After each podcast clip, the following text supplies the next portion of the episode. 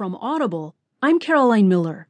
From the New York Times Entertainment section, A.O. Scott writes, Review, Snowden, Oliver Stone's restrained portrait of a whistleblower.